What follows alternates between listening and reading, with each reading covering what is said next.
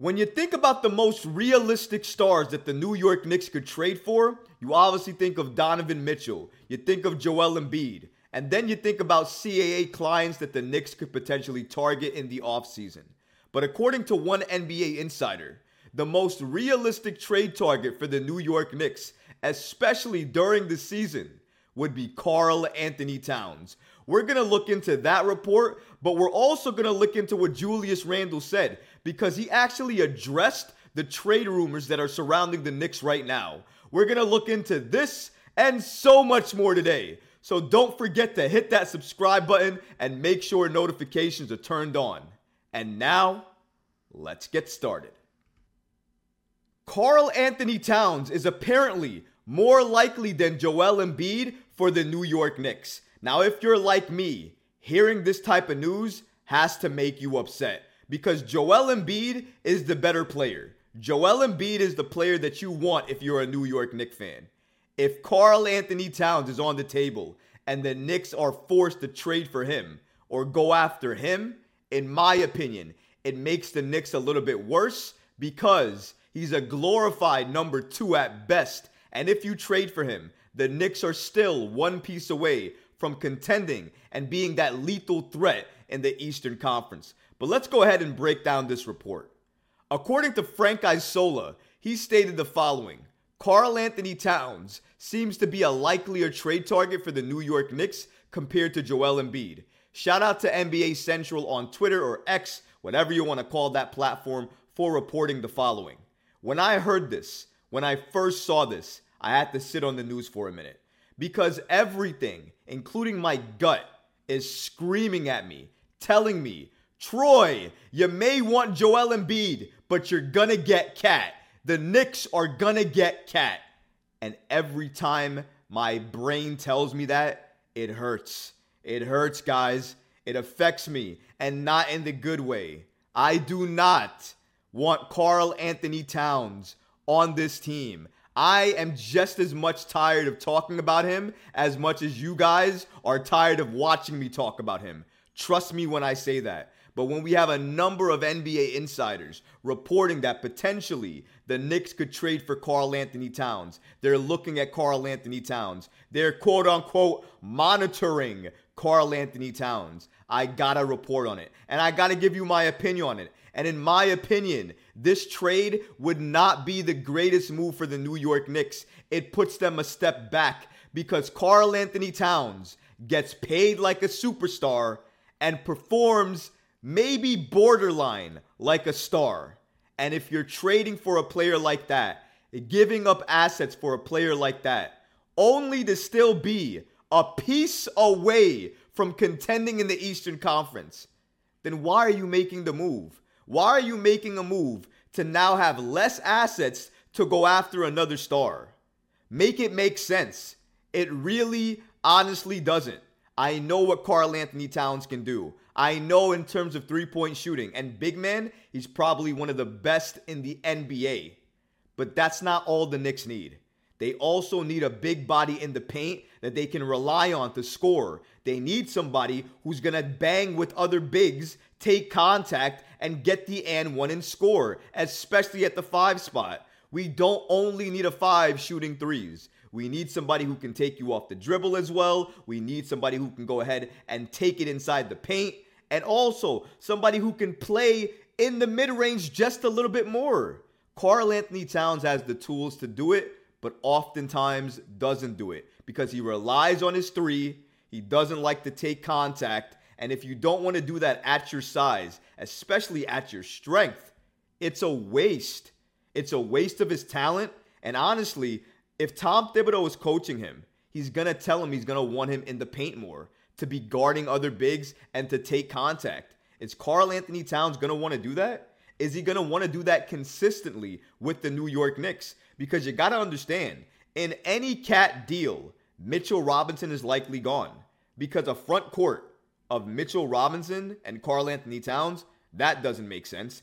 Putting Mitch on the bench that probably won't make sense, and Mitch probably wouldn't want to do it. And even Julius Randle and Karl Anthony Towns and Mitchell Robinson, let's say if you want to play that out there and move Julius to the three. That sounds atrocious. I would never want to see that on the floor. It doesn't make sense. It doesn't sell me as a championship contender. And if you're making a trade like that, that's exactly what you'd have to be. I'm sorry. I know there's a lot of KAT fans out there. I know a lot of you guys in the comments actually want to trade for Karl-Anthony Towns. Okay, great. I hear you guys. Shout out to you.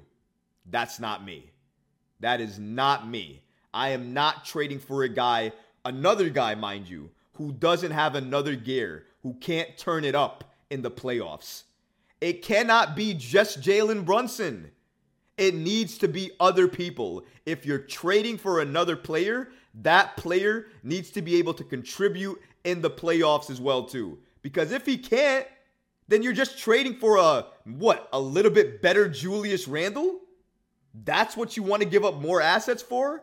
I'm sorry, not me. Not going to do it. All the respect in the world to KAT and everything that he does and can do. I do not want to see him on the New York Knicks. I don't want to see the Knicks trade for him. And my fear is that the Knicks have all the assets required, especially this year before Karl-Anthony Towns starts that supermax deal of around 50 million starting.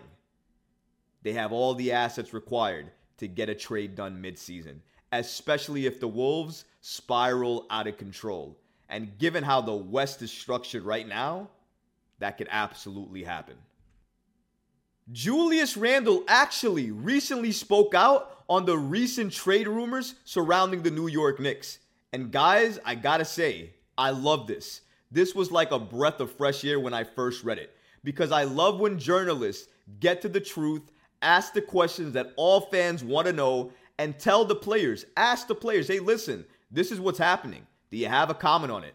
The worst thing they can tell you is, I can't talk about it. I don't want to talk about it. Next question, I'm not going to address it. But at least, at the very least, ask the question. And I'm so happy that journalists are starting to ask this question, including Steve Popper and Steph Bondy of the New York Post. So, according to Steve Popper of Newsday, he asked Julius Randle about the Embiid trade rumors and the Knicks being in star chase rumors. And this is what Randle had to say We've been in everyone since I've been here, good or bad. It's always a rumor. And then, when he was asked how he learned to deal with it, Randle said, Did it come from Leon?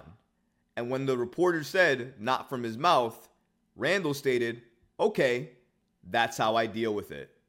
Julius Randle was extremely blunt in regards to how he is addressing these trade rumors. Obviously, he hears them, the entire team hears them, but to him, it sounds like it's white noise because he stated as soon as he became a New York Knick, he started hearing all of these trade rumors ever since then, and it's not stopped. So for him, it's no surprise, it's not newsworthy, and it's really nothing different. It's more or less the same. However, what he did note that I thought was very interesting is that it doesn't matter what the media says, it doesn't matter what anybody says. The only person trade rumors matter from is if Leon Rose addresses it or says it. Because if Leon Rose doesn't address it, if Leon Rose doesn't say anything about it, then Julius Randle doesn't care. He's going to mind his own business, continue moving forward, and not care about it in the very least because to him, it doesn't matter unless Leon Rose addresses it or gives his stamp of approval on it. Unless those things happen, they're just rumors, they're just reports, and at the end of the day, they do not matter. And that's how Julius Randle chose to address this. And to be honest, it was very, very real, it was very authentic, and it was clear cut and straight to the point. The trade rumors, yeah, I hear them. I always hear them but I don't care. Unless Leon Rose is saying it, it doesn't matter to me. That basically is a summary of what his answer was. Thank you to Steve Popper. Thank you to Steph Bondy for asking these type of questions. Shout out to Randle for even giving a response. Even this type of blunt response, it'll do. I'll take it because something is better than nothing. But guys, let me know in the comments what do you feel about the trade rumors surrounding the New York Knicks right now? Do you feel like we should shut off these trade rumors and just focus on the season right now? Or do you think that when these reports come out, we should look at them, we should react to them, and we should entertain them? Let me know in the comments below because honestly, guys, I would really love to hear from you. But that's going to do it for this episode. I hope you enjoyed it. And if you did, go ahead and smash that like button, leave a comment below. But of course, guys, please subscribe to the channel. Until next time, Knick fans. Peace.